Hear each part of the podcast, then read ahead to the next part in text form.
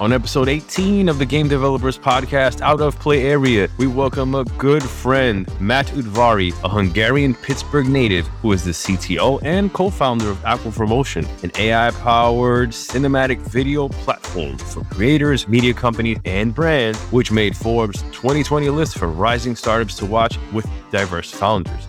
He's a self-proclaimed technologist, storyteller, who merges his background in computer science from Wake Forest and masters from Carnegie Mellon to have designed video games for Day One Studios on Mech Assault one and two, as well as Fracture. Then we we worked together at Midway Austin on Blackside Area fifty-one, a special game in my heart, onto major Nintendo three D S titles like Night at the Museum for Foundation nine and more.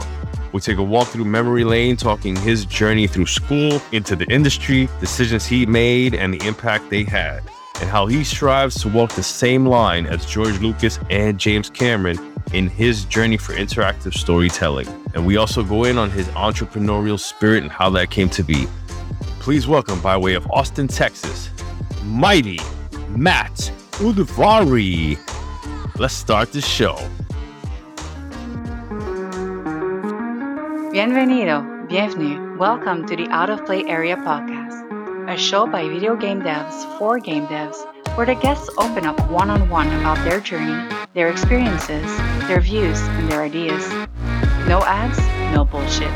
Join us as we venture far out of the play area with your host, seasoned game designer, John Diaz. You identify yourself as a writer or what? I started just saying like storyteller and technologist is like the only way I can describe it. I had to find a way recently to tie together like my filmmaking, my game design, my like inventions for like the startup, just so people know that I'm not just all over the place and I actually do have like a central goal, you know, to what I'm doing. That reminds me of Kobe Bryant. Kobe Bryant got out the league and he was like, what am I going to do? I was like, yo, I'm, I'm all about storytelling. Whatever medium that ends up manifesting in, I just want to tell awesome stories that fill that gap between like Disney and like hardcore adult, right? Like in that middle area kind of thing. Like that or like, I mean, if we're talking about people that we are not right now, maybe someday, right? Is like mm-hmm. James Cameron, George Lucas, like the kind of people that like want to tell a story and are like, this does not exist as a technology yet. Let me just invent it. Like there's stories of James Cameron, like inventing cameras and like building pieces of cameras and stuff like that.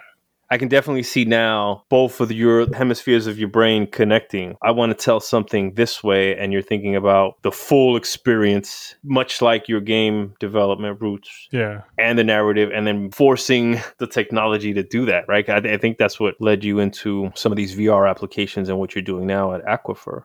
Yeah, that's like what Aquifer came from was, you know, I was making a movie. It's a real-time rendered movie in a game engine, but like those things make pictures look really good now. And I was just like, the animation was not easy enough for me. And I'm not an animator. I'm like a storyteller person. So I was like, all right, let me just like write something.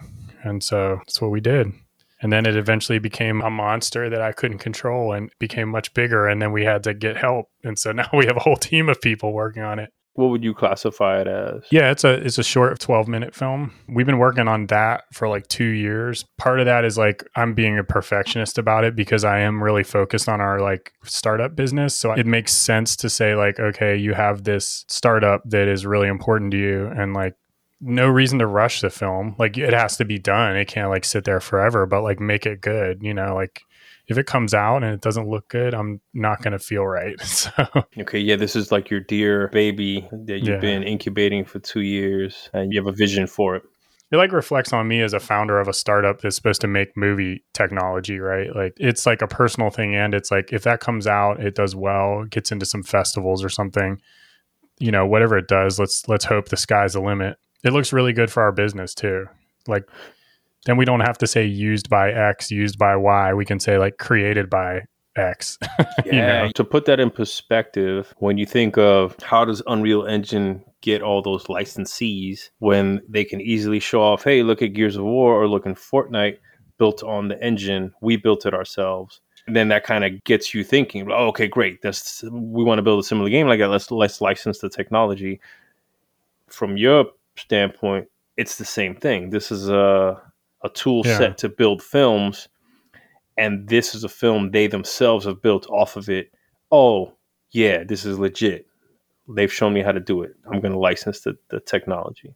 Yeah, totally. And it's one of my biggest like career frustrations was like, I don't want like to use the word regret, but let's get deep early. Yeah, hold on, hold on. Let me pour myself some some more. Oh, we got Moscato. For the record, no no wine has even been drank. We just get natural like this. Because we know each... We go back, bro. We go back. For those of you that don't know, me and Matt not only worked together on my first game. You had already had a couple under your belt. Yeah. But Blacksite was my first game. I thought I was like a big senior guy, but really I only had four years of experience. Now in retrospect, it's like we were all rookies, right? So under under like Harvey and, yeah. and Ricardo and, and Kent, Scott Carpenter, Scott Lang.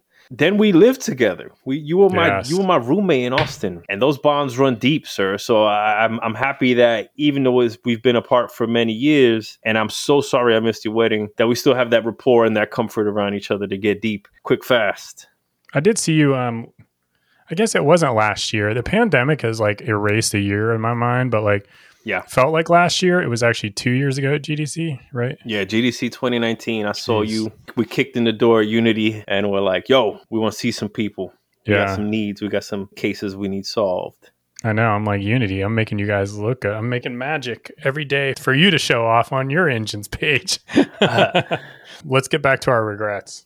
It's all for the best. You know, it's all destiny. But I, hindsight, I should have chased y'all out to California and like done two years out there, probably. Especially if you're an aspiring filmmaker. Yeah. And I was always like really, at that point, I started to become focused on trying to do my own thing. But it would have been easier to do my own thing if I would have like got that Red Dead real quick, just killed my soul for two years. You know, you guys are like never sleeping, living in that giant house together. If I would have just lived in that house and like dealt with your noise for two years, again, I think you'd have more gray hairs. Get some more gray hairs and then just be like, just pull that Red Dead on, on all over town. Like Danny, who was on your podcast, I'm sure already. Episode ten. Built a great resume and like you and him built great resumes in like the course of four years. And those, now that I'm in the startup world, those like one word things mean everything to people.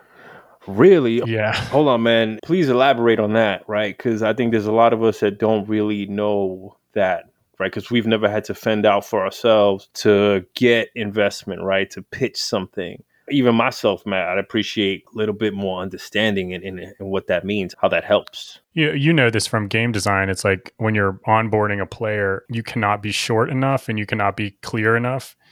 And it's like really the same thing when you're trying to seek investment from people. Like, these people talk to hundreds of people. Like their job is to talk to startup founders every day and to somehow keep track of it all. And somebody's got to stick out. For me, one of the things that sticks out to people is if I'm just like true blue, like I love movies, I love technology, I'm passionate about this.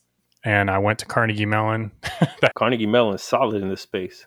Area fifty-one, like all that stuff, worked on that game, worked on Mech Assault, whatever. You have that one sentence that just has those bullet points. They don't need to be like impressive. It doesn't have to be like, oh, I did this or I did that. It's just stuff to make you seem like you are good and care about what you're doing. Yeah, that, that Red Dead wouldn't have hurt. That gets you in the door. Yeah. Dude, you know what's interesting is the, the caliber of the way the games are made over at Rockstar. You can say it's synonymous with film development, right? Like they, mm. there's a lot of time spent on the narrative and the in-game cinematics, right? And then going into gameplay and and a lot of face effects and motion capture to sell that same vibe, so that for people that aren't playing, that are just wa- sitting next to the person holding the controller, it is like watching a movie, you know, like similar to the um Naughty Dog guys. mm. I used to play like two games when I was a kid. I had like two games, which were Bard's Tale. Oh, Taz Times and Tone Town. Dang. And those are on what console? Apple two G S. That's like why I didn't have that many games. Yo. You know? Hell yeah. Yeah, it was like at the time, like really good graphics, right? Yeah. Yeah. Apple. Apple, if anything, stood them out. Keith the Thief. That was my third game. That was Naughty Dog's like one of their first games. Oh, and so okay. This Keith the Thief game was like another funny game, and it was about this dude named Keith, and he like was like this, you know, medieval thief, and it was like really silly game. Oh, okay. So. But, but like strong character and like uh, uh mascot presence. They were both kind of like Bard's Tale, where you're like, I don't even know what you call it anymore, like fake three D dungeon walking. Keith the Thief. If you guys want to see awesome cover art, you got to Google Keith the Thief. Yeah, this does, is that, amazing. Does that remind you of anyone? The art style with the long nose like that. I, I got a few things come to mind. If you look at the title screen, it kind of looks like Arnold Schwarzenegger. Oh, definitely, man. Like uh, Conan the Barbarian, Arnold Schwarzenegger. You were playing Bard's Tale, and you were playing... Taz, Taz Times and Tone Town. Taz Times. And then and, and then I got into the Sierra stuff, and I played like, this is oh, where yeah. the story games come in. Here I played go. every King's Quest and every Space Quest that was on that computer. And that was when I was like, oh, you can tell stories in video games. Roberta Williams is my favorite game developer ever, for sure. Roberta Williams, shout to her.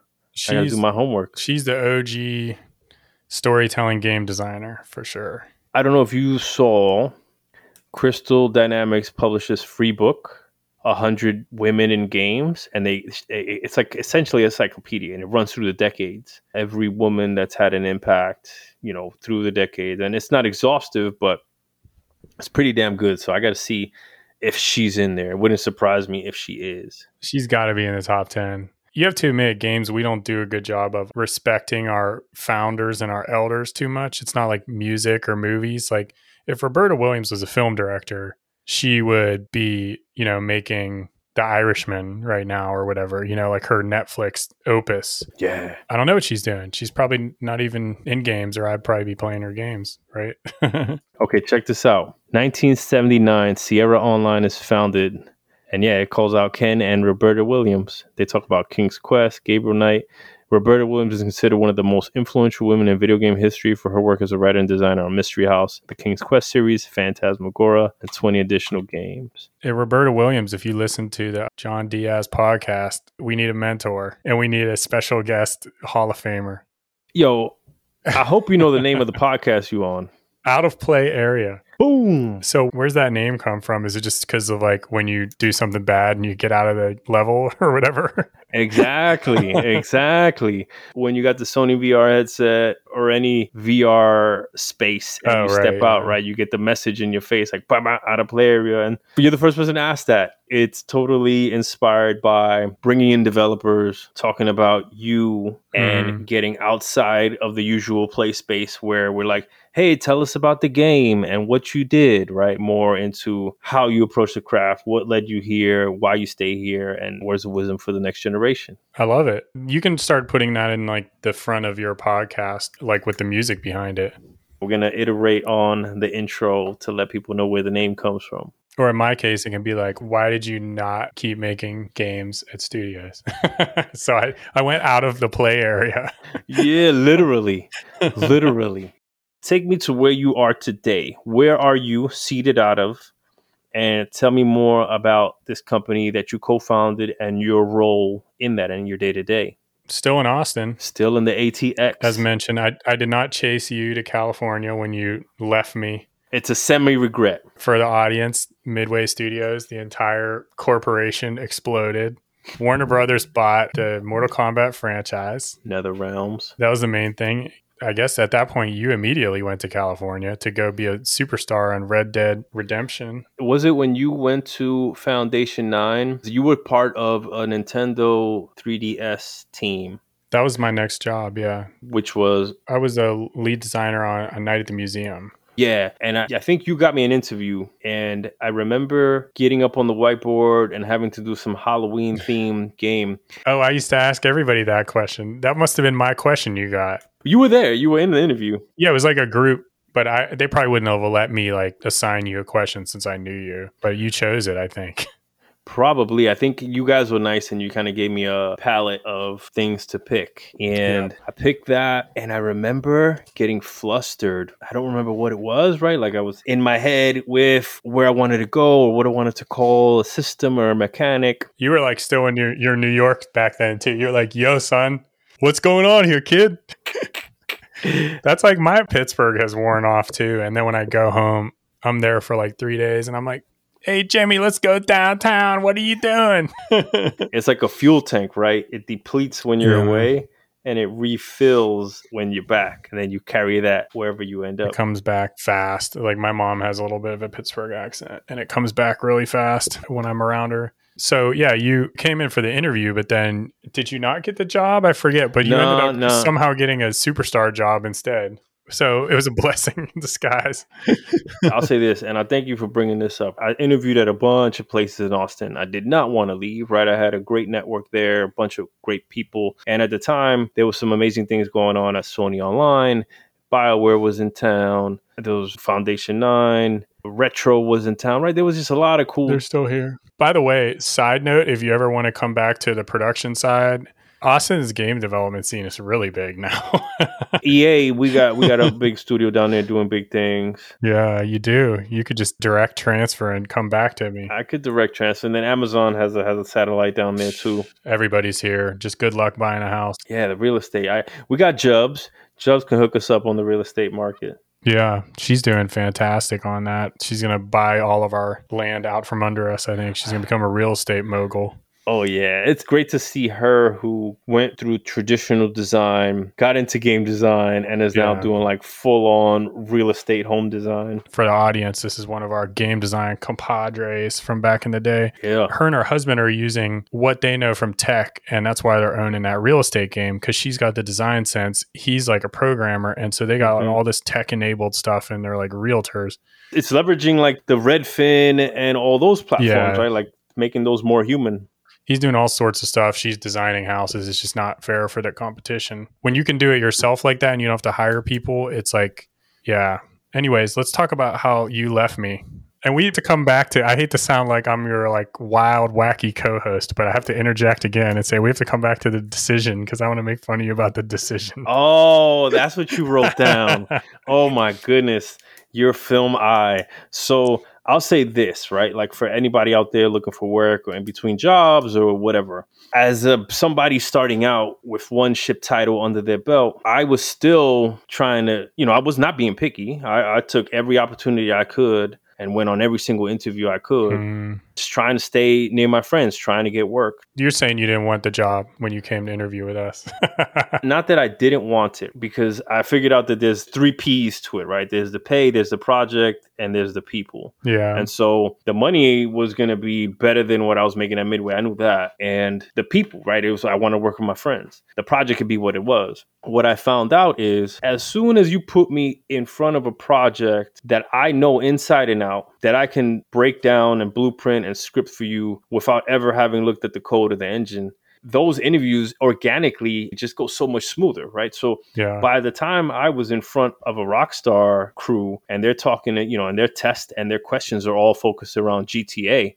Yeah. It's easy. It was yeah. easy for me, right? Like, it, you know, I'm just like, oh my God, I can tell you everything about this game. And so I got the job, and that was an easy decision because it was a game that I really wanted to work on. Like mm-hmm. it was as simple as that, right? Like it had to pay, the project, and the people, because Danny and a bunch of other friends were already out there. Yeah. But I'm sorry. I'm sorry if I left you, Matt.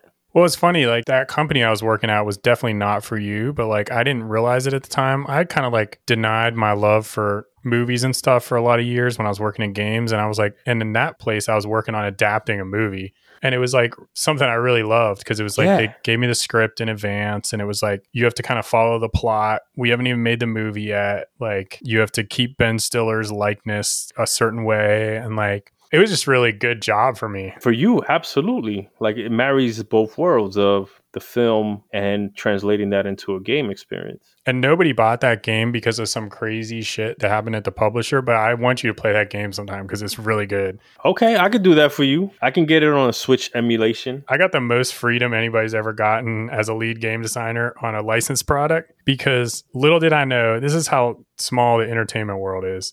Our publisher was this one publisher that was between us and I guess it was like, I don't know, Warner Brothers or somebody made that movie. And like the publisher was like a cross-disciplinary game Hollywood type publisher. Well, they started being like really lackadaisical about everything with me. And I was like, oh, you guys are awesome.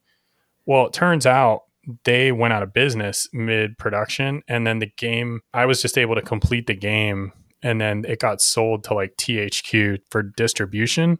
Oh. At like nothing. Like the game got sold for like a few hundred thousand dollars. It's a D S game, and they didn't do anything to market it. They were just like, the movie's coming out, we'll just get like that natural marketing from the movie and we won't do anything. So it didn't sell that much. But here's the funny thing about the entertainment business is like, now that we have this like movie focused startup, we had an advisor who was like out in Hollywood and still like works for an agency out there, and turned out she was at that company and was like one of the people that was on the game that I didn't know.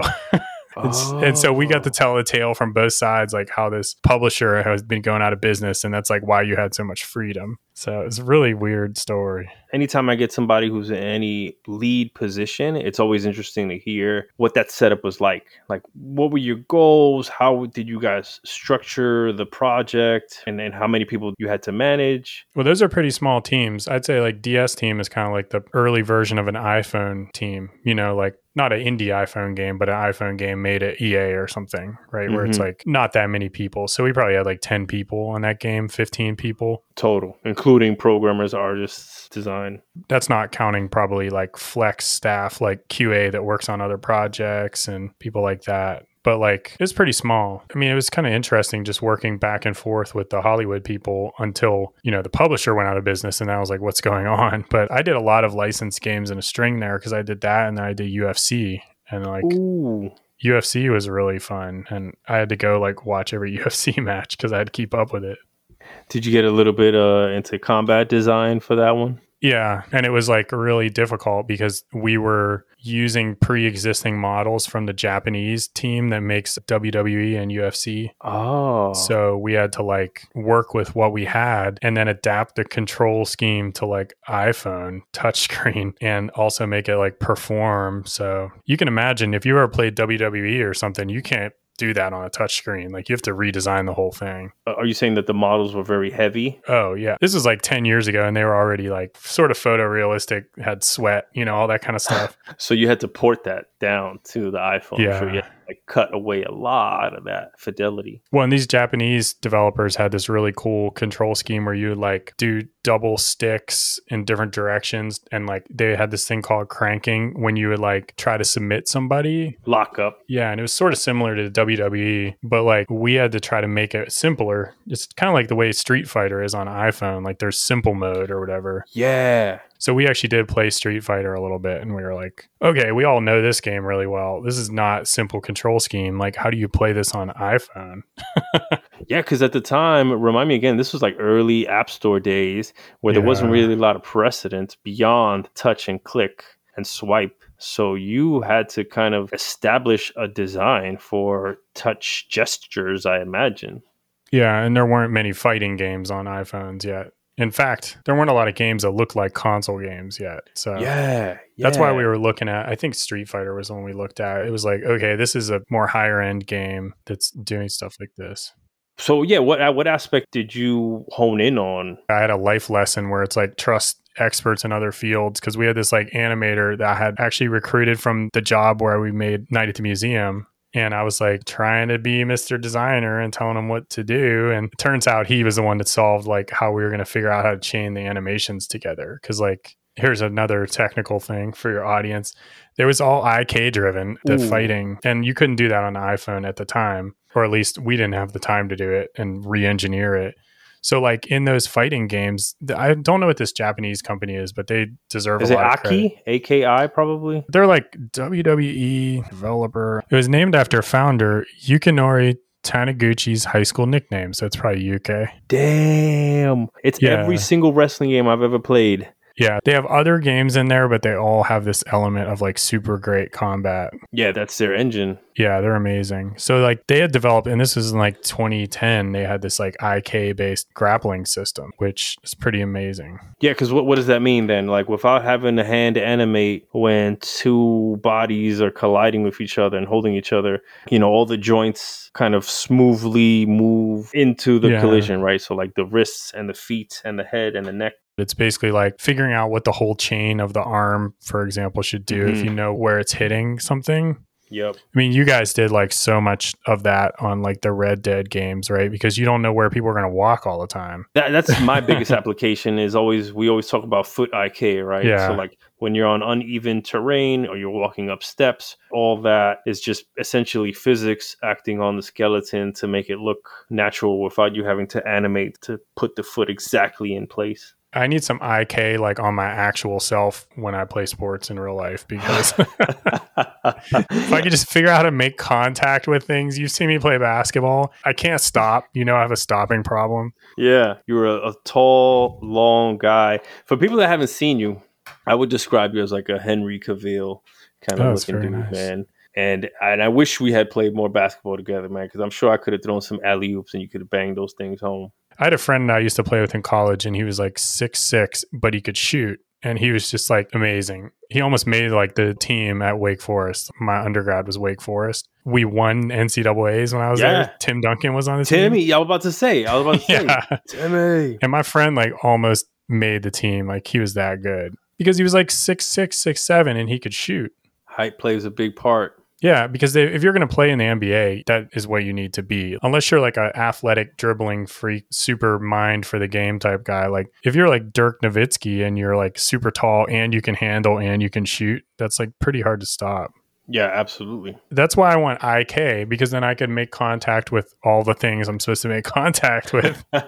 And I just get really confused in basketball. I feel helpless. Like I, I have the athletic ability, but I don't know where I'm going. And why is everybody running in circles? And like, I don't know where everybody's supposed to be. People trick me all the time. You know, how people do this thing for all the basketball Fakes. fans where they go, ooh, you know, when you like get the rebound and some guy goes, ooh, right here.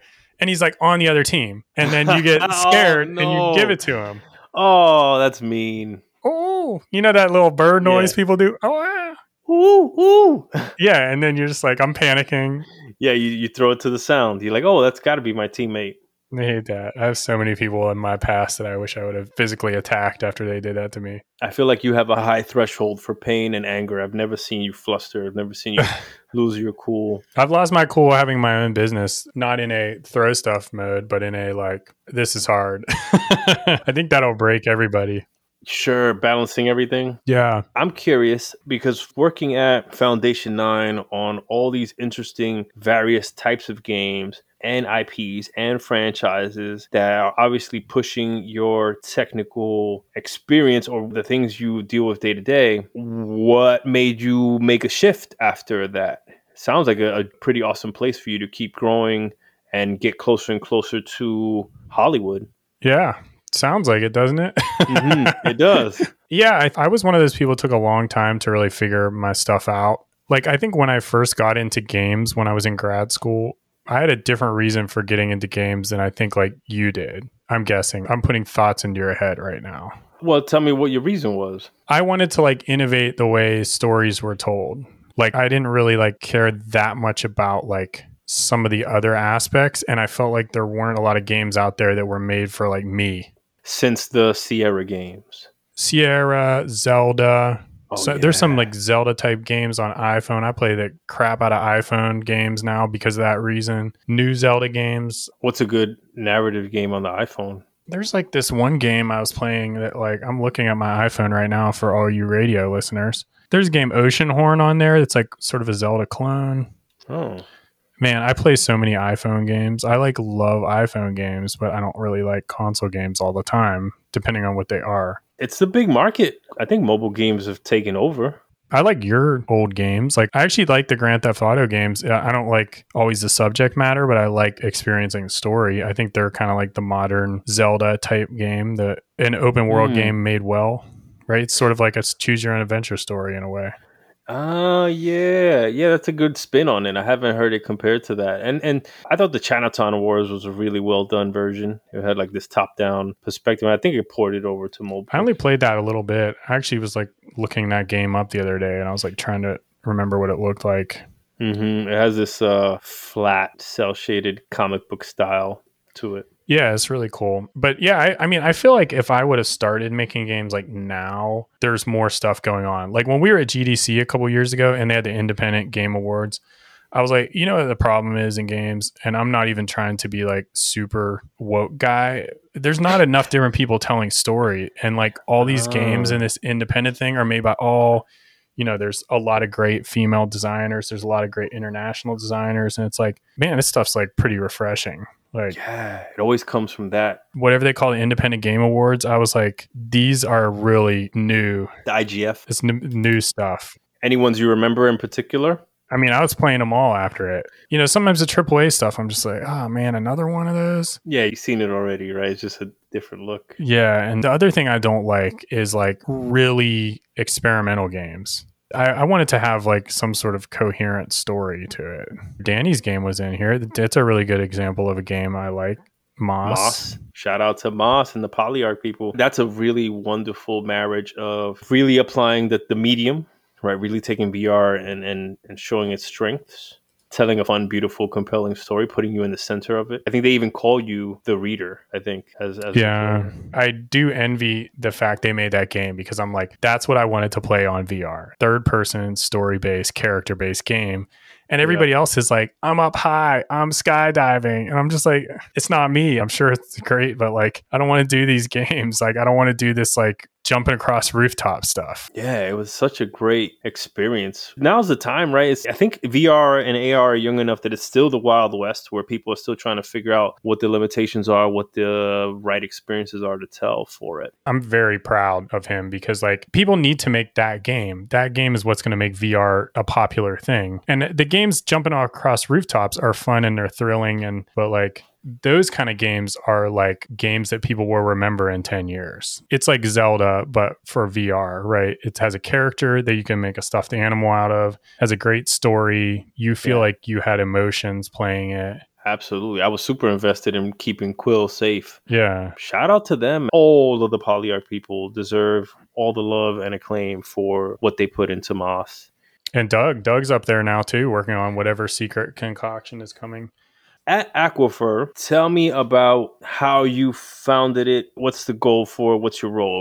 Aquifer, we are trying to like innovate on people's ability to tell stories. Obviously with my own film is like, yeah, I'm trying to tell a story and I want it to be great in the same way like Moss is great, even though it's not V R, it's a linear film. But with Aquifer, we're trying to say like, in the early eighties, how would you film something, your family on a trip? You're going to go like reel to reel, Super eight, like film camera. Yeah. And yeah. nobody did that except for the nerdy, nerdy parents that were like film fans, because it's just, it's really difficult. You have to get it developed. You have to be really careful, all that stuff. It's expensive. Mm-hmm. And then like V H S and Beta come out and everybody's parents are like filming stuff and birthdays. And, and then the next wave is people are making like independent films, and it made a whole new wave of independent film.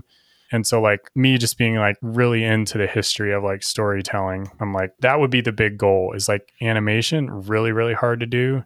Could we make it so a regular person could do that?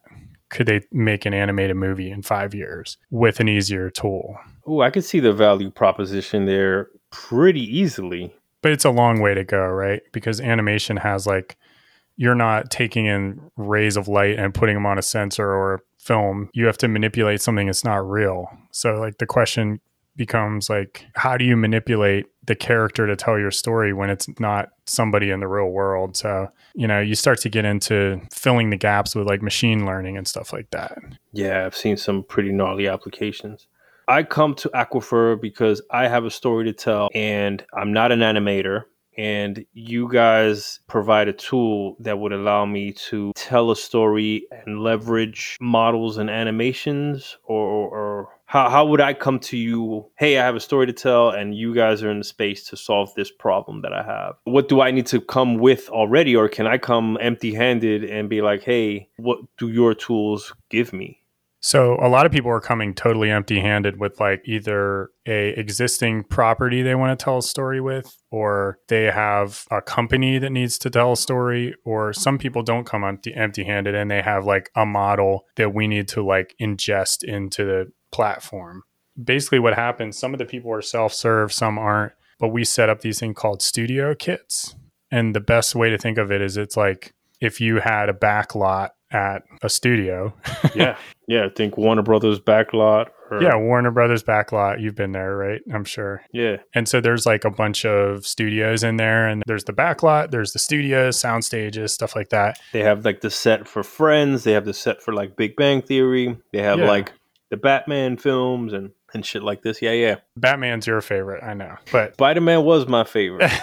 and then, then I made the jump. To I like Miles Morales, though. He's pretty cool. He's awesome, man. He's awesome. A lot of people are excited about having a person of his background, right? Puerto Rican and Black, mm-hmm. Afro-Latin background be a protagonist in a major, major video game. And a New Yorker. And, ooh, and Spanish Harlem. Oh, can I tell you how how excited I was? That actually reminds me of the thing I wrote down, but I want to answer your question first. Yes, please do. So basically, it would be like if you were at Warner Brothers and you had the Friends set, you had the Batman set, and they're all set up and they're all in production. Mm-hmm. So virtually you would have like, say you're doing Batman, you would have Batman, Robin, Catwoman as animated characters, and you would have Arkham background. You would have yes. like, what's a good one? Like Gotham street scene background. Yep. yep. Um, the chem- chemical factory, oh, Batcave. Yeah. And like, you would be able to choose like, okay, I'm going to do a scene in Arkham. I'm going to use Batman and Robin, and they're going to have like a, a scene together. I'm going to be able to like choose their animations based on like a set I have. And I'm going to be like really simply able to set them up in a timeline, some of which is aided by some machine learning nice. so that I can just like read each of their lines, and then poof, out comes a beautiful rendered scene.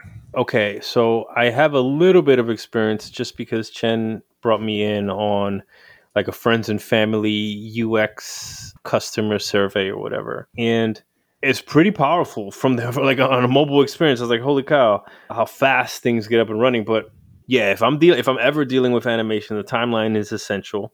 And then being able to control the camera, right? And being able to cut from different perspectives and have those set up in place. So you're telling me I can yeah. come to you with my world built and my models, and then you have generic animations that map to these generic rigs, or you guys would build those. There's like different tiers of how much you would provide for a certain price, I imagine.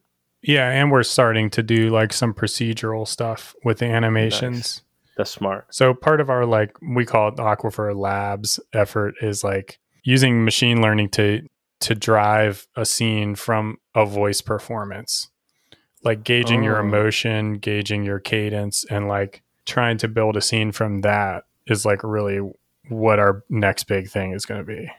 Wow. Okay. So you're telling me I would give you like a voice recording, and you would, you'd be able to kind of map that onto a model and, and the face. Yeah. And so many, so many words. And the difficult part is it involves like a lot of different algorithms that do different things. Like we, sure. we're not trying to um, do them all at once. I think what we're, our plan in the next couple months is to come out with like a public prototype of like some of it working, so yeah. people know where we're going. That's huge, man. I could see any agency or company really benefiting from working with you guys for ads, for little stories, for pre-visualizations, things like that. What's your bandwidth like? Are you guys taking on new customers? Are you looking for more resources to come onto the team?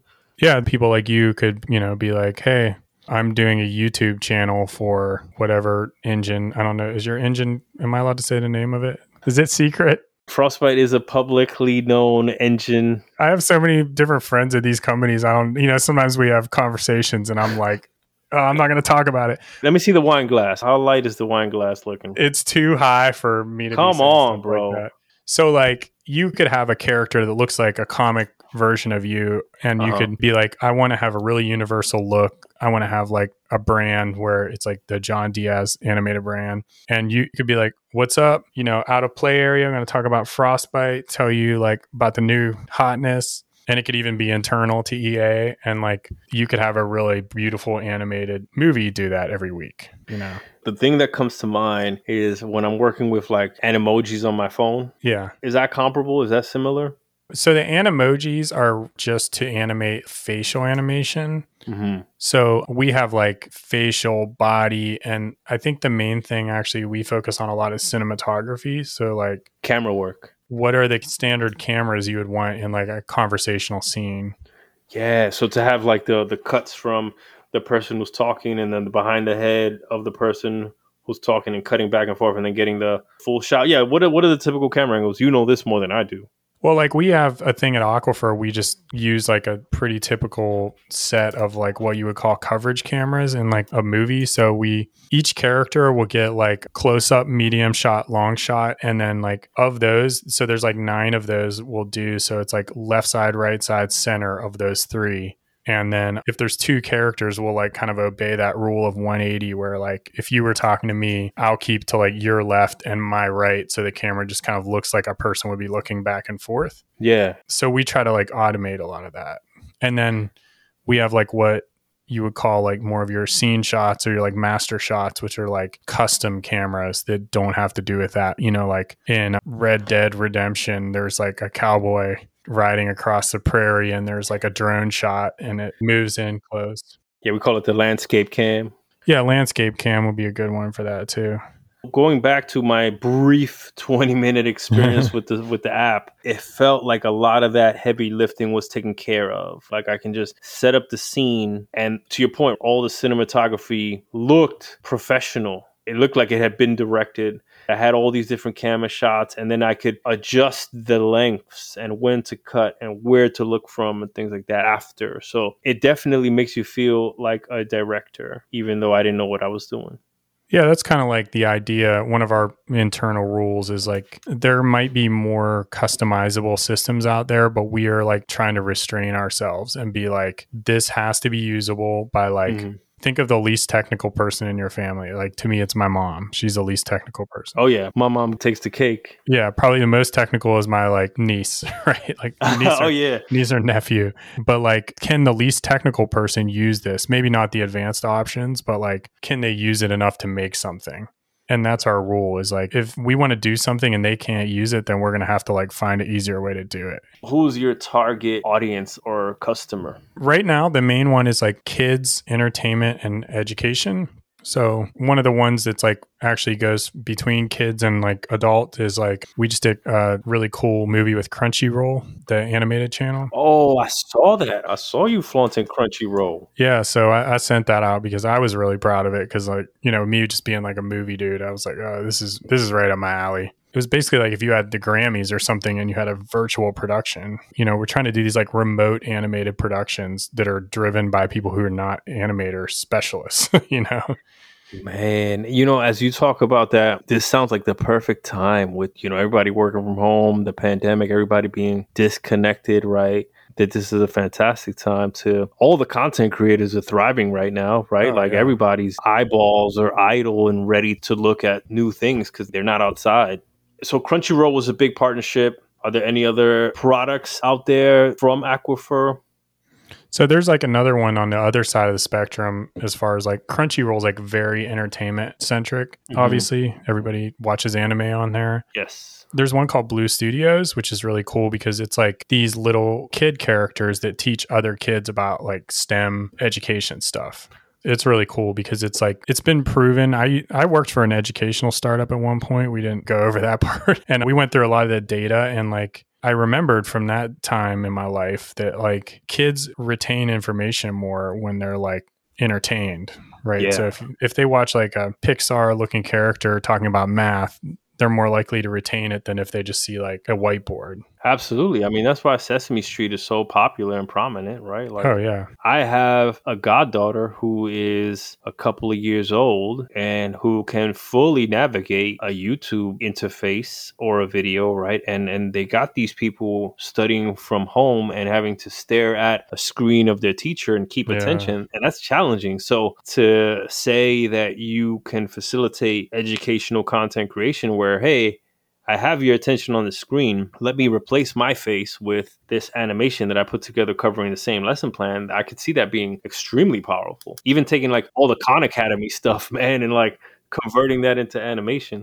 Yeah, it's been really good for this remote stuff, like both on the consumer end, and I mean like media consumer, like kids watching educational videos, Crunchyroll being able to do like a really cool awards show, but like also on the producer end, like I think one of our big things is like I think people that have like a lot of resources don't realize how inaccessible like creation is. And like, yeah. you know, we, t- we talked about like new voices and stuff. Like if you don't have a lot of resources and you don't have a lot of money, it is accessible to be able to make something really cool with this thing. When I was younger, I didn't have like a whole bunch of resources, right? Like I could never have made an, a live action film. Yeah, you had your Apple two. I thought I was really in a good place having that two G S though. Oh, hell yeah, you were. Let's not get it twisted. I had friends who had like a Commodore sixty-four and I, I thought the two G S was better, but it had a lot less software. But yeah, I mean, I think just like movies are super expensive. They're well beyond like when I was younger, well beyond my means to make any sort of movie unless it was like V H S, do the double deck record to edit, you know, that kind of thing. And I would do stuff like that sometimes, but like, that's one of the things with Aquifer is like, let's get people of like less technical skill and maybe even less resources, the tools to make something cool to express themselves. I like that, man, because right now, yeah, we all have the power to be a creator with our smartphones. We can capture video, mm-hmm. we can record voice, and it sounds like you allow us to edit that in an animation in an intuitive way that we have access to that we didn't have access to before. I can always go to people and be like, oh yeah, Blender's free, download Blender. And you know, when you think about any of those video editing softwares, yeah, there's a subscription model and it's still like twenty, thirty bucks a month to cut that together. And Blender has a skill barrier, and then when you start talking about a skill barrier, you're still talking about a resource barrier, because like skill is time, right? So you could be like mm-hmm. really smart, but what if you're really busy at work? Yeah, you're managing a family, you're managing several jobs, health. And I always think about like how many people are there running around with two jobs that have some movie in their head that have no way to tell it. Bunch. I, I always think about that stuff. I'm like, how many Uh, like related to that, I always think how many like potential Michael Jordans were there that were the same age as Michael Jordan, but like somehow just never got to play basketball in high school or something.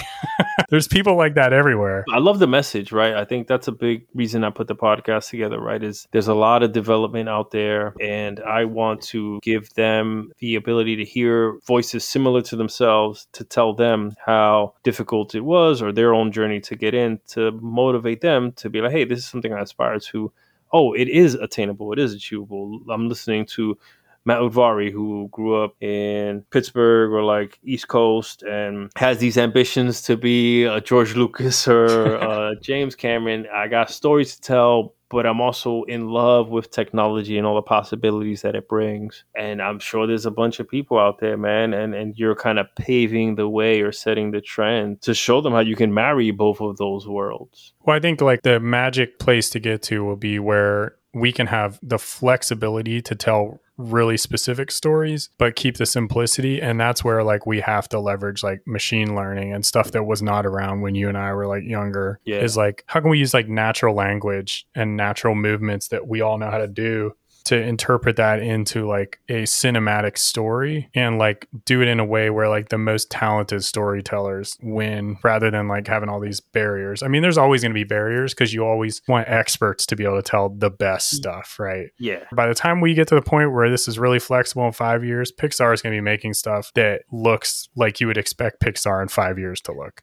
We can't even describe it.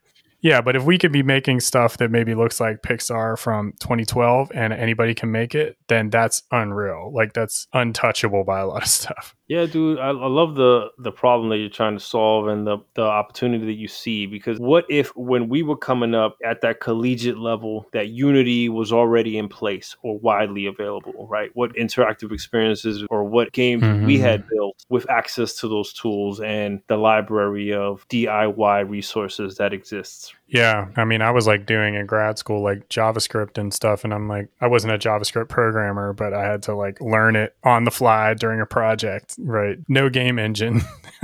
Tell me about your background, your collegiate background. You have a programmer background as well as a theater background. Yeah, I mean, I was pretty much like doing exactly what you know of me doing my whole life, which is like doing everything at the same time. So I was like a theater major.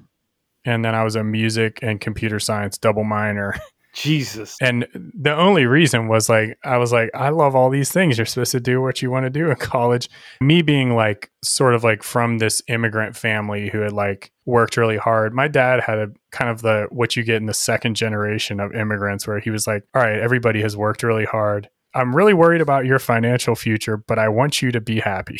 So he was like the combination of like, do whatever you want, but please get a job. So he was like, okay, do this theater thing. But like, you like computers. We used to use this Apple two a lot. You and I used to make programs. Like, why don't you get a programming degree? And I was like, rightfully scared that I wouldn't have a job. So I was like, okay, I'll get a minor in it. So I got the C S minor. Wow, look how that's paid off. Which was a killer because it was like, I didn't realize at the time, computer science is like a little different than like programming class.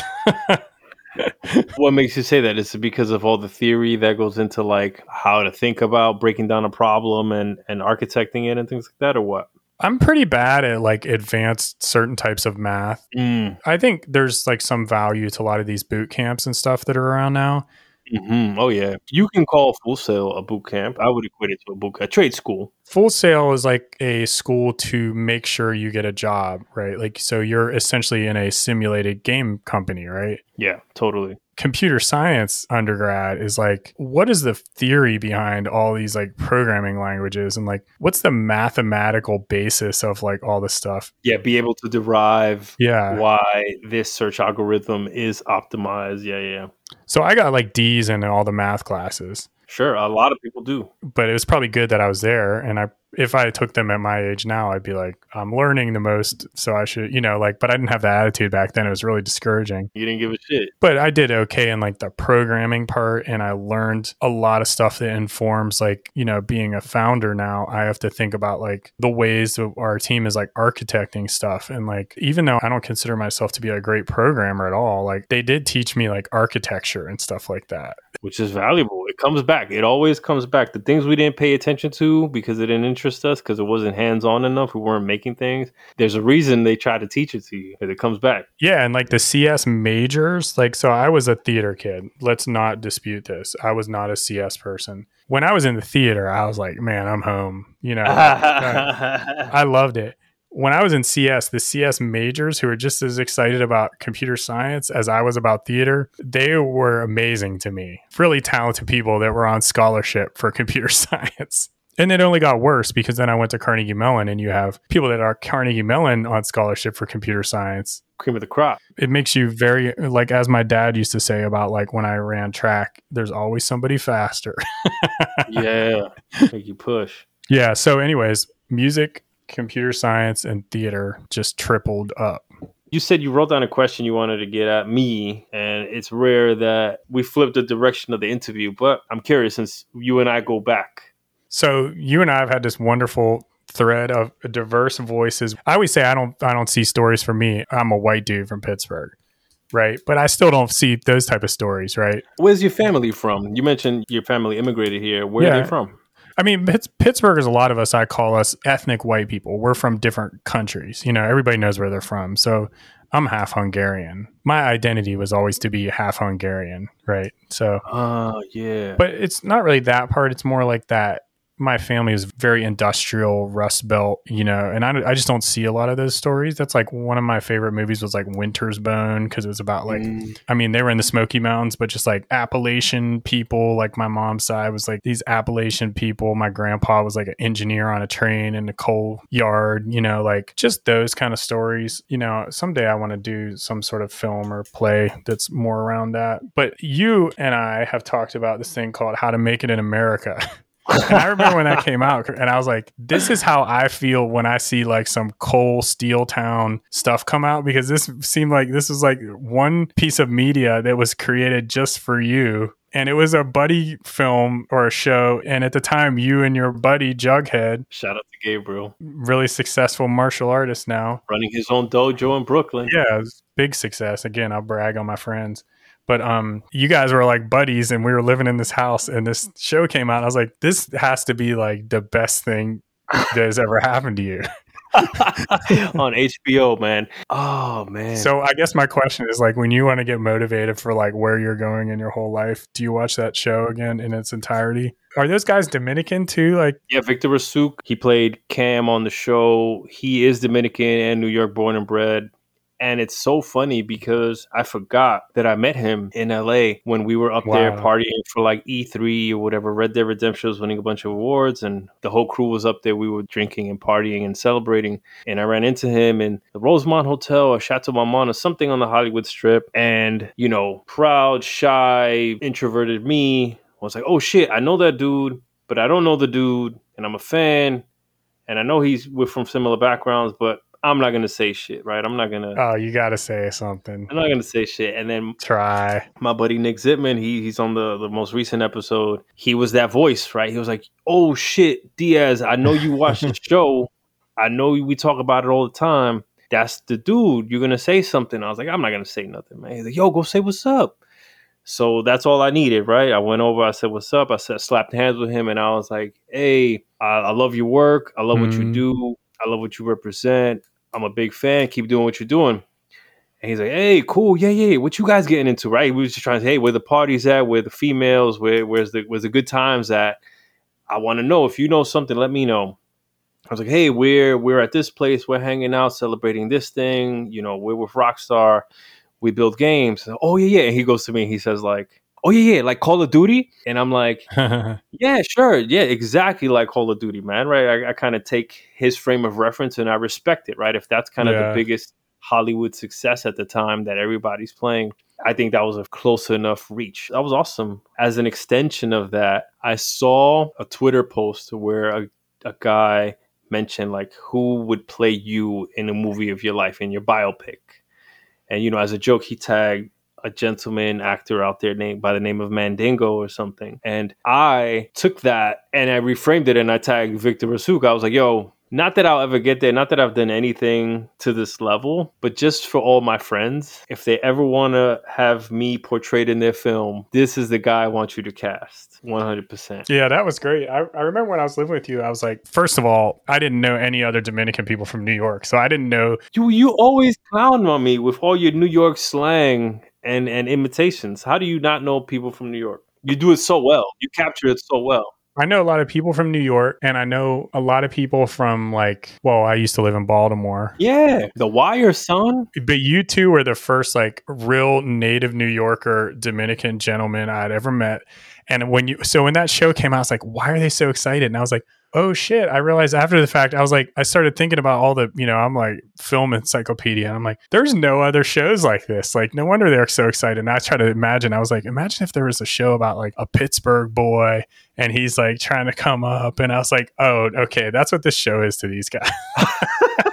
this is this is the story, Matt. This is the untold story that we struck. Yo, you know what? That show was so good too. I still remember there's this frame at the end where, like, and the other reason why I knew you guys like that is because you and and Gabriel were always like brainstorming businesses and stuff. And these guys in the in the show, if anybody hasn't seen it, it's like the most entrepreneurial. If you don't have, we talked about not having resources, you can do anything. If you take these guys' mindset, they had nothing. And they started to like buy denim and like make jeans. And they got in with the fashion world. And it's all just from charisma.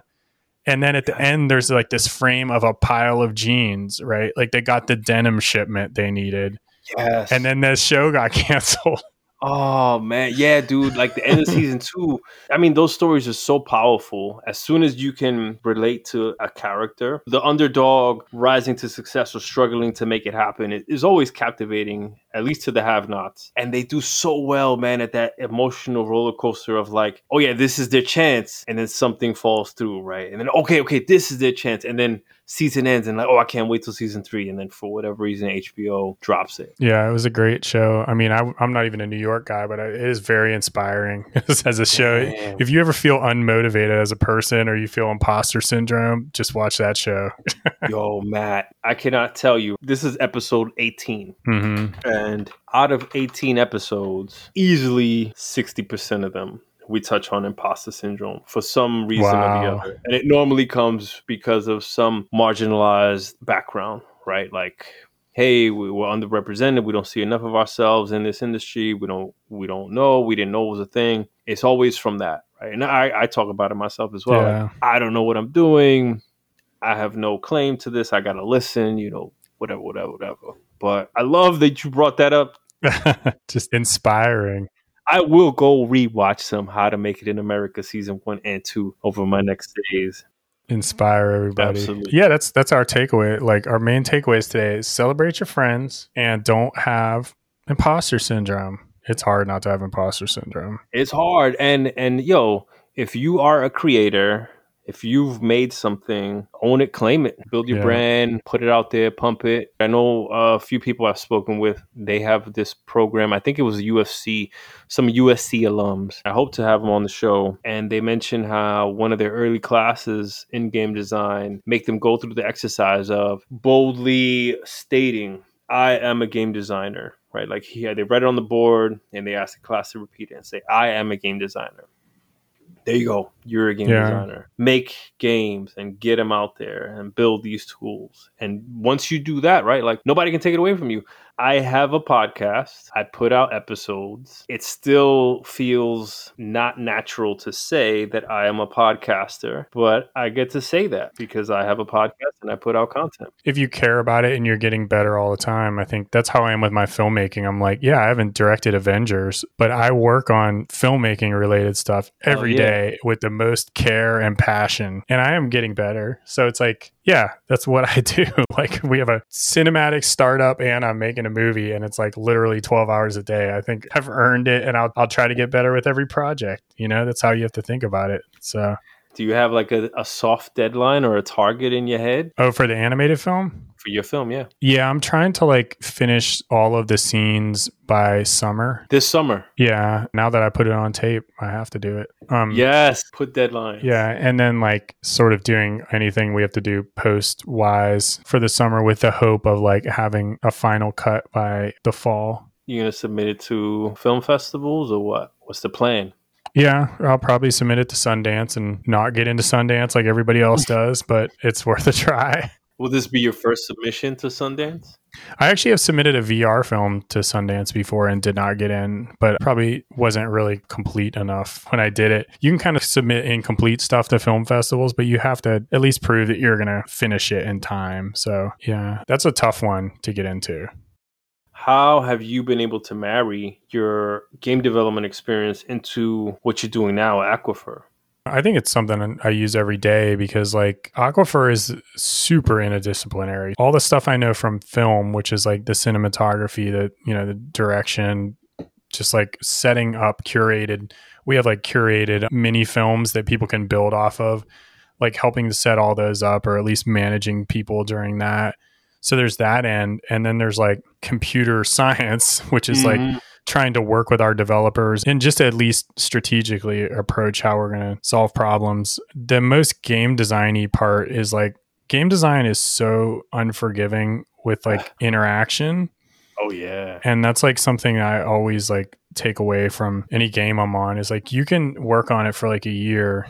I mean, you know how it is. It preaches to the choir. You know, we've built a lot of V R games too in, in my other business. And like you can work on it for like a year and it seems perfect. And then you show it to a stranger and it'll break your heart. They don't know how to operate yeah. it. They get lost. They get stuck. You know, simple stuff. It's like push forward and move Mario. And people are like, what's forward? and, and then it's like the tutorial and it's like, use A to lower the drawbridge. And they're like pushing some other button in and they're just like running into the, you know, it's like that kind of stuff will make you really keen on making usable interfaces and oh, yeah. pleasing to use platforms. In our case with Aquifer, it's a lot of that. And then we have a lot of like ways of thinking in three D. So it's a three D cinematic creation world. You know, like we said, it's like a studio. We try to think of it like a studio. And like ever since games went three D, you know, we all have to like think in ways of like, how does the camera move? How do you build interfaces that relate to three D movement of cameras and characters and all of that? So those kind of things I feel like are so foundational in game design more than like, how does a gun go pew pew, you know, like mm-hmm. yeah. even the like combat design system still involves those foundations of like, well, how does a weapon work in three D? Or like, how do I jump across a cliff in three D? What do you guys work in? What do they consist of? It's just me. I'm the whole team. I'm just kidding. We have a lot of people actually for a small startup. You know, we have three D artists, character artists, obviously that characters have to come from somewhere. Animators, U X people, like, because it's really important to like our tool. We have like lighting designers yeah. in three D. Damn. Because it's a startup, we have marketing people, like they're contractors, but we have like marketing consultants, because that's like part of the part we haven't talked about is like one of the big things about startups is like, where are your customers? Like you said, who's your customer target, and like how do you reach those people so they know about you? And then some Unity programmers, and then some web developers, because we have a web platform too. Oh, wow. So I can I can operate tools on the web? We're starting to flesh it out so you can do more, but right now it's more of like a dashboard. So if you would have like, you know, like iPhoto or whatever Apple calls their photos, you know, and then you can go on iCloud. Yeah. It's kind of like that thing. And we're, because we have like some teams, like say you were working at E A, you're doing Frostbite, you have like other team members who you want to get input from. Yeah. You could like make a movie and then send them like a link, and it would link to our cloud platform, and they could review the movie without having to download the app. Oh, that's awesome, actually. Yeah, it's pretty crazy. So that's exciting, sir. I wish we could have gotten more into your dev experience working working with us at Black Site, at Midway, working at Day One Studios on Mech Assault. But there's time for that, sir. I think you dropped some gems of knowledge tonight on the beauty of not being pigeonholed to do one thing, mm-hmm. right? And and embracing all of your passions and finding a niche that still allows and empowers other people from your passions. Now, I will never look at you in any other way other than George Lucas, James Cameron, right? Like the, the visionary storyteller that will break and bend technology to do the thing that he envisions. We hope so. But I think it is good. It's good to like define your own role. Like I think with you, right? You're a game designer, but you always had to reach the people. John Diaz is a man of the people, and you are a performer. And I think you wouldn't be happy if you weren't able to like get out there and, and interact with people. You know, you're not like a sitting in the corner game designer, really. You're like, I mean, you'd probably be a great lead designer on a large team, right? Because you wouldn't have a problem getting up in front of the team of one hundred people and be like, rah, rah, let's get excited about what we're building this week. You know, that's a big part of that job. So is that, is that what it was like at F nine? It, it wasn't that big. The newer company, you know, it's like you do have to let people know that you like care about what you're building, because we all get yeah. caught up in the day to day, you know. You got to Elon Musk it, mud. I know. He lives here now, too. Maybe he'll come over and, and tell me how to do it. Is that part of the job as a co-founder as well at Aquifer? Like, you know, what do you call it even, right? Like the little check-ins, the pulse checks to rally the company and keep them aligned towards where you guys are going and and moving the needle? I don't know. Rodeo clown. No, I don't know. Like you, uh, I feel like if you care about the stuff you're making, it's really easy. If you were in my company, in, in our startup, like the, especially the new startup, for like reasons that aren't like you care about animation or film or storytelling, then it would be difficult. But like sometimes you have to tell yourself like, okay, let's remind everybody like why I beat myself up day to day for this. And like, yeah. if they see you doing that, then they're like, oh, this is not a callous business operation. This is like something that means a lot to people. I mean, that's like games are like that too. Like all the people you and I worked with in games could make a lot of money working eight thirty to four, but they don't, right? Why, why mm-hmm. don't they do that? Why do you not do that? yes. Yes. Thank you for mentioning that. It is it is not emphasized enough that if money is your thing, don't get into games. If it's not all about the money and it's about doing the things you love, connecting with other creatives, problem solving and telling stories and experiences and things like this, you know, that that's what drives people into game development. Yeah. And you just can't get jaded. I've seen that a lot, like on the hiring side recently, is like the game world can beat you up a little bit. And it's oh, like, yeah.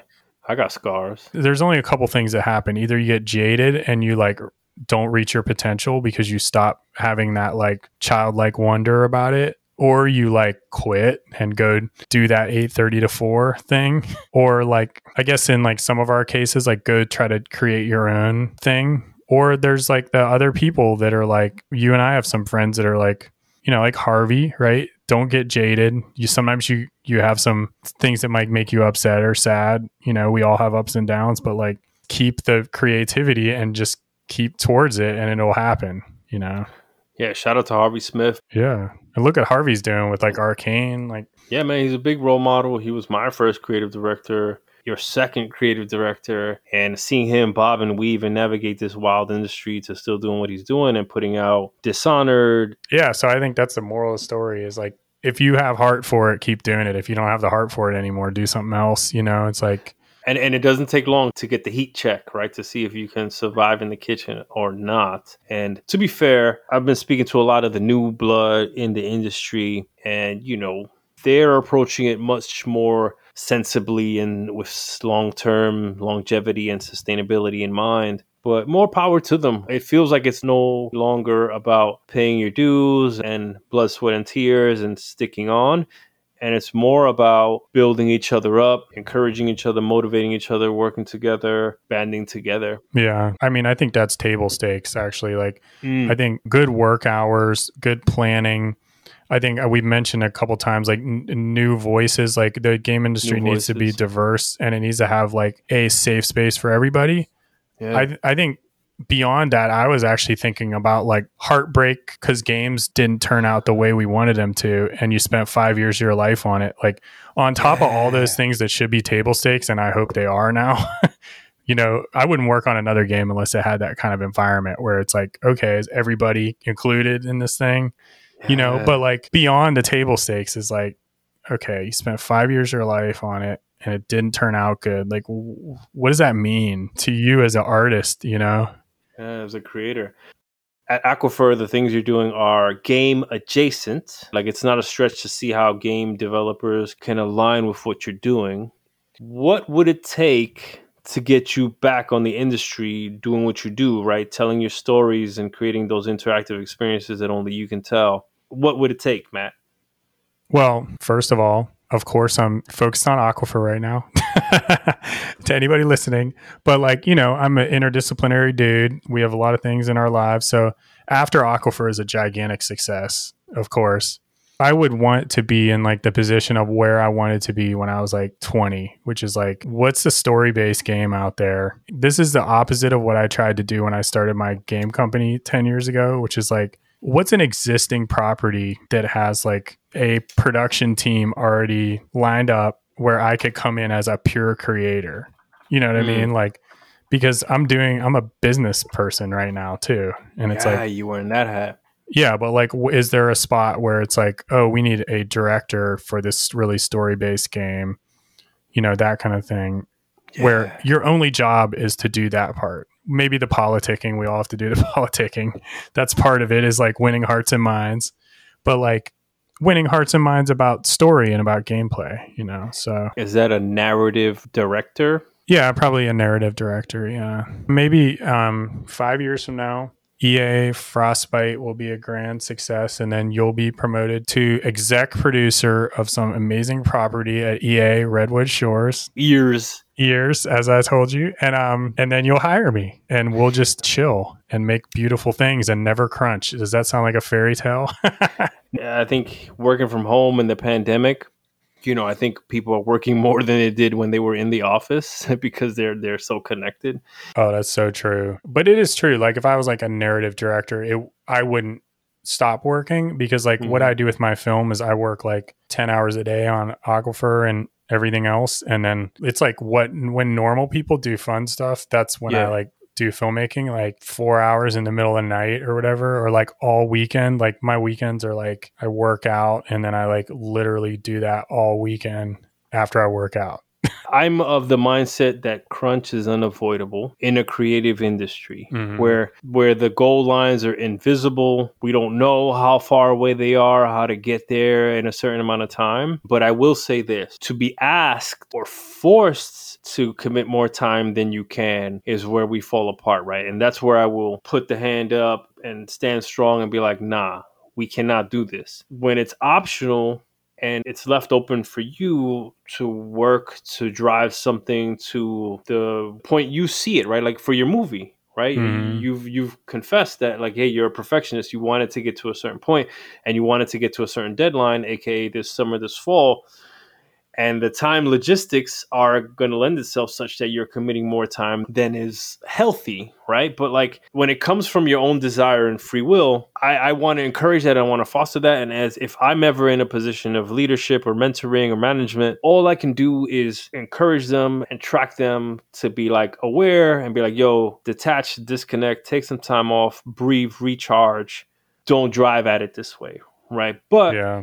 If they don't follow that, that's on them. I think that's what's got me here, right? Like I, I drove myself because I was passionate about the thing I was working on. But it's totally different when you're being asked or forced. I think I think yeah. that's where we got to draw the line. We can even go back to Midway.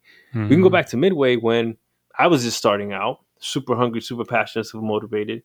You had already been around. You had a much more appreciation for balancing your life, right? And and knowing what it took for you to come back to work recharged and energized and productive. And I would see you leaving and be like, yo, kid, take it easy, go home. You know, like yeah. I can't I can't do this, right? Like I'm not gonna I'm not gonna eat the pizza at six p.m., seven p.m.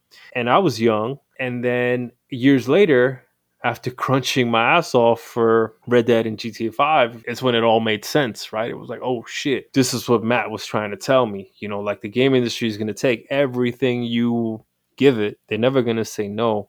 It's up to you to draw the boundaries yeah. and and be aware of what it takes for you to come back day to day to day to do, to do the best job you can do for the team around you that's depending on you. Yeah, you don't want to come in one day and everybody's like, what's that puddle on the floor? Well, that used to be John Diaz. He melted. We're going to just mop him up and like pour him out back.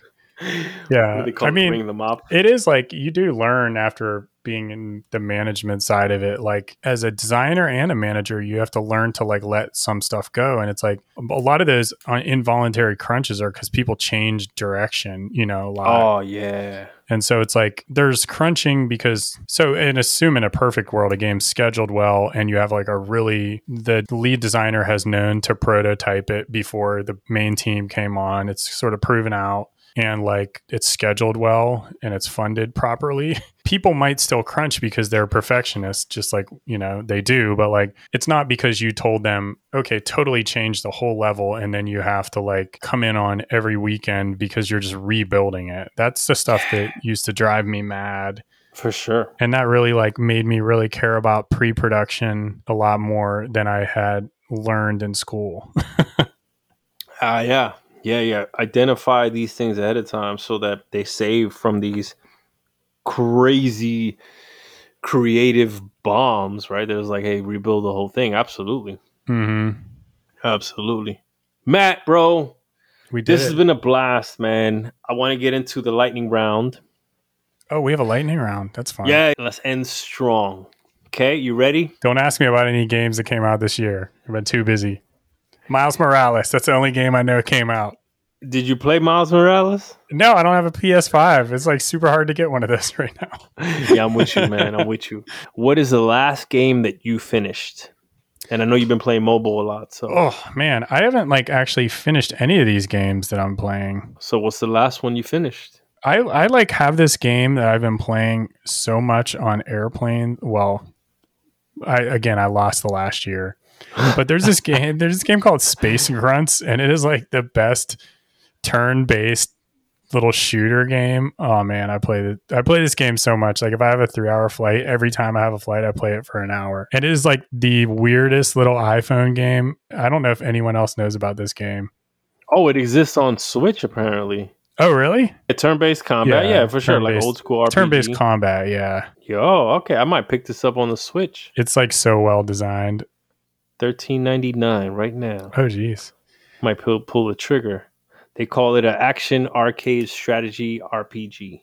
Shout out to Orange Pixel. Yeah, that's a really good game. And then there's like an amazing story-based game I was playing that was called After the End. Oh, it's so good. What type of game is After the End? It's like a story-based third-person, like it's almost like that game Journey or whatever that thing was called.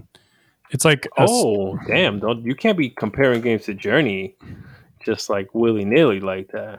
Oh, it's like this beautiful game about like like wandering through the middle of nowhere, but it's like a puzzle game. I mean, it's like obviously more mobile, and it's not it's not like as Journey-ish as Journey. It's a beautiful little puzzle game. And then um, one more on like my iPhone story-based game list is this game called Starman, where you're like all alone in space, and it's a puzzle game, and it's black and white, and it's really beautiful. So yeah, I guess they're all like story-based iPhone games.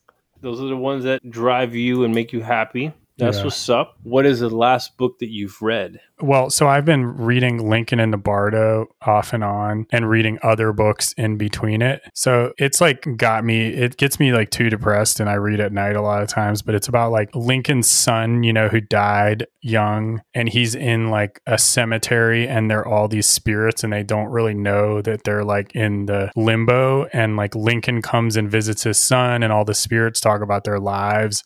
It's pretty morose, but it's like extremely well written. I was reading it because like my film is actually about like a person who like dies and is, is reincarnated in a way. I don't want to give away too much of it since it's a short film, but like I've been reading a lot of books like that. So I've been kind of trying to read that book over a year when it doesn't depress me.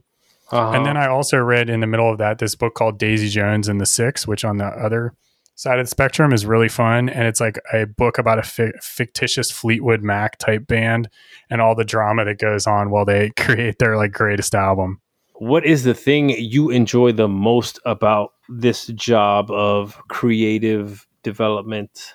For the current job I have is like creating something that has not been done before and giving people the abilities to tell stories that maybe they haven't had before. So it's like the freshness of it and the scariness of that. I like it. Good answer, buddy. Favorite part about working from home, if anything? Probably efficiency. Like the fact that I can like get up, work out, be at my first meeting, and then like if I want to, I can like do something for lunch and somehow only take one hour break instead of like in the real world where you have to take a one and a half hour break to get anywhere. It just feels like you have more time in the day. Yes, I hear that. And if you have a bad moment, we all have bad moments, you can just go lay on the couch for ten minutes and no one will ever know. And then you feel so much better. Yo, I haven't taken it. I haven't taken enough advantage of like napping. Like you know, fifteen, twenty minutes. You know, you have a punching, you have a heavy bag in the corner. And when somebody like makes you mad at work, you're like, yo, man, I'm from New York. Let's get it. But you can do that and no one will know. Just mute your uh, mute your Zoom call while you're punching your punching bag. I've, I've punched a few pillows for sure. Yeah. Great answer. Thing you miss the most about being in the office? The stuff that has nothing to do with the office. Like I just miss seeing people that I don't work with actually. Because I still talk to the people that I work with. So like there was a really cool barista I used to talk to almost every day in our building. There were like friends from other tech companies I used to run into more. Just that kind of stuff. Just people being in society and seeing the people that you just serendipitously run into every day. And sometimes they end up being people you can bounce ideas off of and things like that. I hear that. Like I run into a few people persons. These are the type of people that I would, you know, on my way to wherever I'm going out to lunch, I'm going home, I'm coming in the office, I'm going to grab a coffee, I'm going to grab a snack, I'm going for a walk. I run into them and it's like five, ten minutes of like solid catch up. Yo, what you up to? What you working on? What are the problems you're facing? Oh shit, I got an idea for that. Hey, let's collaborate, blah, blah, right? That now has to become a calendar thirty minute meeting, right? And if their schedule's already packed, yeah. you know, th- then it's like overtime or you got to do it over lunch or you got to wait. Yeah, I hear you on that. Just the serendipity of life. Mm-hmm. If you weren't doing this, your current job as co-owner, founder of Aquifer, so you're wearing the business hat, you're wearing the storytelling hat, you're wearing the development hat, what would you be doing in place? So I have like two different sides of my personality. I have one side of my personality where I want to be a innovative filmmaker and like I really want to, Aquifer to do really well, and then I want to make another company that is like has to do with storytelling technology after this and then make a film, bigger films every time, right? So where I'm like the people we talked about where I'm innovating on storytelling, maybe make a game in there somewhere. But like the other side of me wants to like be the guy who rents surfboards to you at Hawaii and just like is happy. So I think like my answer to that is I want this company to do really well and I want my film to do really well. And then I want to take my first two week vacation in my whole adult life And in that time, I'll pretend like I'm the guy that you rent surfboards from, and maybe I'll take a little break. You surf? No. I just want to be the guy who rents the surfboards to you. The renting guy. Like in, in Forgetting Sarah Marshall, that like Paul yep. Rudd character. I want to be just for two weeks between companies. May actually two months, two months between companies. Perfect. I I'm with you, man. We are due for a vacation together for sure. Show each other how to. Do I haven't had. Here's a good lightning round one for you. So I'll go first. The most time I've taken not taken not doing any work was one full day, and it was when I was in Palm Springs a year and a half ago. That's the most I have not done work for the last ten years at a time. I've had Palm Springs is like been a special place for me. So I had one time I went there and I actually took a whole day off and I went to Joshua Tree by myself because I was just, I was on a work trip actually, but that was my longest I've taken off of work. What is yours? Have you taken a vacation? Did you go on a honeymoon? Between Rockstar and W B Games Montreal, I had at least three hundred sixty-five days of what I call life crunch. Wow. Where I went to Europe, I got in the best shape of my life. I visited a whole bunch of places, family, friends, and it was glorious. I didn't realize it was that long. It was a year. It was a wow. year. But that was back to an area of like picky. I shipped these games. I knew the type of games I wanted to work on. Yeah, you had earned and I, it. I wasn't going to settle for something that wasn't that, right? So that was that was a little bit of my own doing. But I was okay with it. Like I had severance and unemployment to keep me afloat. See, the problem with me is my fun is like I, I would take a year and I'd end up doing something that was not life crunch. You would be working. You would be building your film and shit.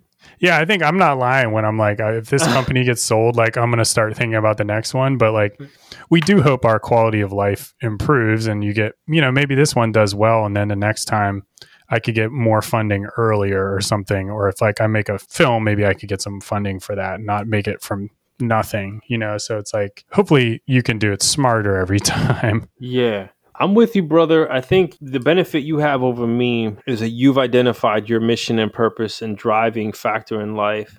And I think I'm just now scratching at the surface of that, right? Like, so where if I was given infinite free time and no worries about money, honestly, I would be continuing doing this, right? Like I'd be trying to make the show bigger, get more people on here, reach more people. Right, I think that's that's where I would be, right? If I didn't I have to work. I told you, John Diaz is a man of the people. Like there's there's like Rocky where Rocky wants to box, right? And then there's Apollo Creed where he like boxes, but he also has to talk to the people. You need to talk to the people. I always knew that. It's funny because I would never have called that out for myself. When you said, hey, you could be a lead designer, you can be the motivator and the rah, rah, rah cheerleader dude. I never saw that for myself. And so I really enjoy the show for that, right? We can kind of be a little bit candid and mm-hmm. tell each other little secret dreams and ambitions for each other to be like, I never saw that for myself. I don't think that's me, but now I may have to go into my review next week with my boss and be like, yo, yeah, give me some projects. Who's the director of Frostbite? So the engine is, is is a beast and there's a lot of levels to this. And I'm happy to be in this space, but you know, I'll hang on for a few years mastering the technology before I can be like, ooh, I've identified a niche and a passion project that I think we can build. You know, hey, let, let me take some resources and go build that now that I know the technology well mm, enough. That's the approach. I like that. That's see, that's mm. a smart approach we were talking about where you prove yourself to them, they love you, and then they're like, oh, John Diaz is a man of the people. Like, let's give him his own title. Oh, shit, dude. I can't wait for you to get this movie out there on the Aquifer Pipeline and be like, yo, yeah, look at what you guys can build. This is the way. And then people are just throwing money at you trying to invest or trying to gobble you up and consolidate into their technology. I think that's the name of the game, man. We are open for discussions in all those areas. With all your vast experience, your journey through life, you've ended up in Austin, Texas. You found the lovely partner that you can work alongside of building this business. I think that's so beautiful and wonderful. What words of wisdom do you have to impart on the listeners, the people that aspire to do the thing, or lessons that you would tell, you know, two thousand six Matt Udvari. Do the thing you want to do and don't compromise too much. Like, I think what we're doing now with some of the cinematic stuff, like with Aquifer, is like probably some stuff I should have done a lot longer ago. I think some people have meandering paths, and that's okay. But like, it's good to maybe write down every day what you think about and what you care about, and then like really boil that down from what people expect from you and what you think you should be doing, and like really think about what you should be pursuing, and then like make a plan to do that thing, and don't let yourself be like pushed by the currents too much. I could definitely have benefited from that. Those words of wisdom. I definitely believe in the power of affirmations and writing things down and reading that back to yourself. And and I just built my first like vision board like a nice. month or two ago. And that shit is a great razor blade to be like, the things I'm doing, do they get me towards one of these pictures? Yes, no. Yeah. Just really gain clarity and be patient. And sometimes it doesn't happen overnight, and just keep doing it and keep re targeting it every day, because sometimes the targets target recalibrate. It's yeah. It's a marathon. It's not a sprint. It's true. Where can people connect with you, see your work, see what Aquifer is up to? Why my Twitter? You and I are connected on Twitter. First and last name, Matt Udvari, M A T T U D V A R I, for those that are not Hungarian. And they can look up aquifer motion dot com, which is our uh, startup website. And then we're on LinkedIn, of course. Matt Udvari on LinkedIn and Aquifer Motion on LinkedIn. Yeah. Are you guys hiring? Do you guys need more resources out there? Yes, we're super hiring. What are you looking for? Unity three D developers, always. U X designers. And I think that's the main thing. Probably by the time this comes out, probably three D animators and uh, character artists. Any any particular tool set, or it's all good? Maya, Unity three D, C Sharp. If you know, you know. If you know, you know. Yeah. Excellent, excellent. And is remote an option, or they got to be local in Austin? Yeah, they're all optionally remote now in this yeah. new world we live in. Way to be progressive, buddy. Way to be progressive. All right, and the final question, and then you're free to go about your day or your evening. We have a little ritual on the show. Okay. Is if you have enjoyed your time falling out of the play area, is there anyone that you would nominate to fall out of the play area behind you? Nominations for people that need to fall. Are we falling into or out of the play area? Do you fall into it? This is an interesting question, because I think to come on the show, you got to fall into it. But when you're on the show, we're talking about things out of the play area. Yeah, it's like you're come fall out of the play area with us. So yes. The people I would nominate to fall out of the play area with me, my friend John Paul from graduate school is a really interesting game designer who's worked on like all sorts of big properties. He's in San Francisco. So I'll nominate him. Same time zone. Thank you. And then I think another one that would be good actually to get like the international contingent in there a little bit. Oh, yes, please. I just got in touch with like, actually, this made me feel so good. One of my designers that was on my team in one of my jobs in Austin, Femal, who told me some really nice thing about something I had inspired him about when we were working together on a team. And he's now a design director at Zynga in India, and he's a really funny guy and like really creative, and he would be so fun to have on something like this. So okay, I'll deal deal I'll take both of them if they're interested, because they yeah. both sound like really awesome cats that I would learn a ton from, and that have had crazy trajectories throughout this industry. That sounds fantastic, Matt. Thanks. It would be fun. Both of them would be really fun. Thank you so much for your time. We've gone over, but that's expected when you go back as far back as we go to the mean streets of sixth Street. The mean street. I want to make sure I give you an opportunity to share, impart any last words for the listeners out there. Don't be afraid to be an interdisciplinary person if that's your skill. And like, some people are specialists and some people are more happy when they do multiple things. And like, if that's you, don't be afraid to do it. I like I think that. That's, that's a good takeaway. Yeah, I like that, man. And and have those discussions with your manager, or if you're a manager, have those discussions with your reports, right? To, to try to offer what you think or you foresee for yourself or for them, right? To be like, hey, I see you really enjoy specializing, or hey, I really see that you enjoy or thrive in generalizing, and help foster that. Yeah, exactly. Matt Udvari, I was looking forward to this for the longest, and you have exceeded all expectations, and I had a blast tonight. Thank you so much for taking the time and coming aboard on Out of Play Area. Take care of yourself, buddy, and till the next time. And as they say, John Diaz is a man of the people. After editing this episode, I've gone back to rewatch How to Make It in America and re-ask myself the damn question, why didn't they make season three? Then I found out that H B O also mysteriously just canceled another show I thought had major problems and was guaranteed a second season, Lovecraft Country, W T F. I wonder what it might have been like had I hung on in A T X and went to work at Junction Point on Epic Mickey, or Retro on a Donkey Kong game, or at Lightbox Interactive. Or better yet, if I'd managed to get Matt to come aboard Rockstar San Diego to help us ship Red Dead Redemption one. I'm curious how that would have panned out for him and all of his entrepreneurial pursuits. I'm curious what that alternate dimension might have looked like. How many of y'all muck around with inverse kinematics? How many of you set it up or been curious why it's so universally used? I'm a huge fan of his entrepreneurial spirit. Aquifer is not Matt's first company. He's got a handful more, and I expect much more to come in the future.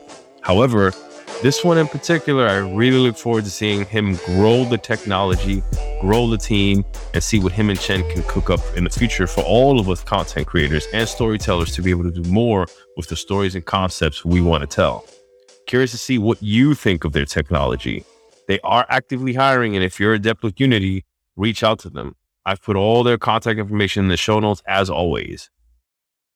In episode nineteen of Out of Play Area, debuting Monday, October eleventh, we sit down and talk quality assurance, control, and design with Brian Dumlau, a Q A test analyst at Jam City in Carlsbad, California, who has logged his fair share of well over ten thousand hours of mastery into his craft since two thousand two, starting at Midway Games, then on to Sony Online Entertainment, followed by Disney Interactive, then on to High Moon Studios, to where he is now at Jam City.